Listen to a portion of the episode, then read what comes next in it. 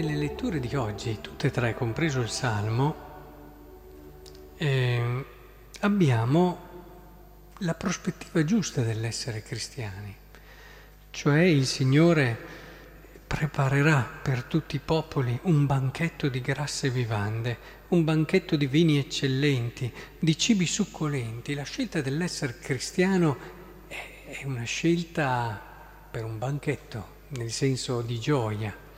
Scegliamo di essere cristiani non perché non si sa mai, magari eh, che ci sia il paradiso, quindi in un qualche modo ci mettiamo al sicuro, o come modo per esorcizzare, sì, certe paure, o per guadagnarsi anche un certo status sociale, o semplicemente perché c'è un grosso senso morale che ti permette di. Ma si è cristiani perché si è convinti che è una vita bellissima quella dell'essere credenti. È la scelta di chi ha trovato un tesoro, va a casa e non ha paura di rinunciare ad altre cose. È questa la scelta della bellezza e della bontà, la scelta del cristianesimo. E anche il Salmo ritorna su questa idea, il Signore è il mio pastore, non manco di nulla, su pascoli erbosi mi fa riposare, ad acque tranquille mi conduce. Il Salmo sottolinea non solo, eh, la prima lettura, l'aspetto no, dei banchetti, del, del piacere, anche dell'intensità della gioia. Qui invece un'altra esigenza fondamentale per essere felici, quello dell'essere custoditi il pastore custodisce il gregge e così io non manco di nulla, perché non manco neanche di quella esigenza fondamentale che è quella di sentirsi protetti e custoditi da qualcuno.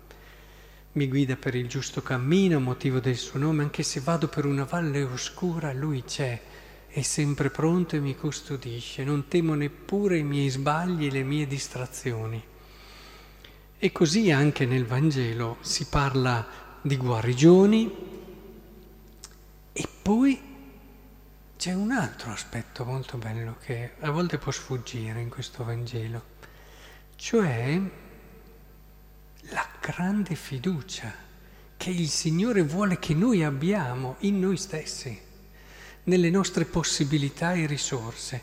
Questo miracolo della moltiplicazione dei pani sappiamo bene che ha un suo passaggio fondamentale in quanti pani avete? Disse sette pochi pesciolini. Dopo aver ordinato la folla di sederti, quello che avete voi, quello che siete voi, ha la possibilità di fare cose straordinarie.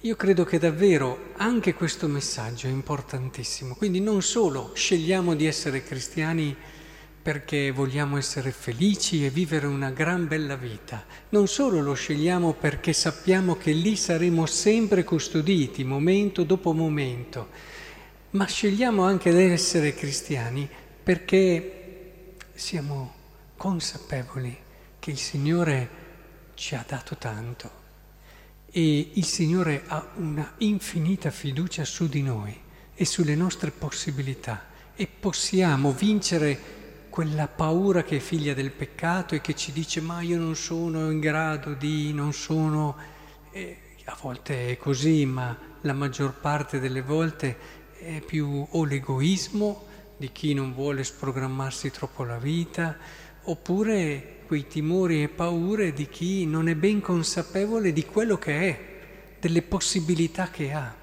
Il Vangelo è venuto anche per dirti tu uomo hai un valore infinito, ti ho fatto a mia immagine, hai delle possibilità grandi già da oggi, guardati incontro, proprio tu, guarda quelli che sono i tuoi doni e falli fiorire. Quindi direi che oggi la liturgia della parola proprio ci, è come dire, ci riempie il cuore, ci riempie il cuore e ci conferma nella nostra scelta. È vero, Tutta questa felicità, come l'uomo che ho citato all'inizio che ha trovato il tesoro, comporta l'andare a casa e vendere tutto il resto. Perché se uno arriva a casa e comincia a dire, beh però questa cosa mi dispiace, poi non arriva ai soldi per potersi comprare il, il terreno col tesoro. Cioè è una felicità che comporta rinuncia, sacrificio, non è la felicità di quelli che pensano di lasciarsi andare a fare tutto quello che si sentono. No, no, no, è tutta un'altra felicità vera. Quella là dura poco, è instabile. Invece questa è una felicità che ci prende dal capo fino ai piedi, ci coinvolge in tutto il nostro essere umano.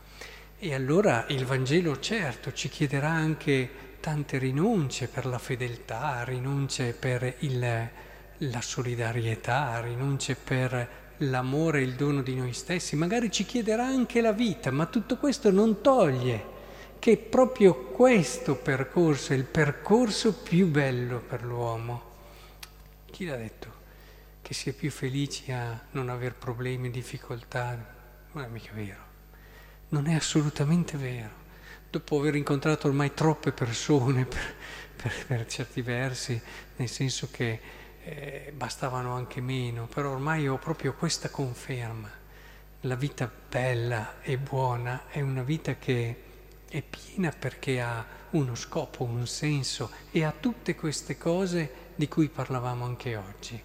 Che il Signore allora ci confermi, non abbiamo paura, abbiamo solo delle possibilità di bene e del bello davanti a noi, che ci sostenga e confermi in questo.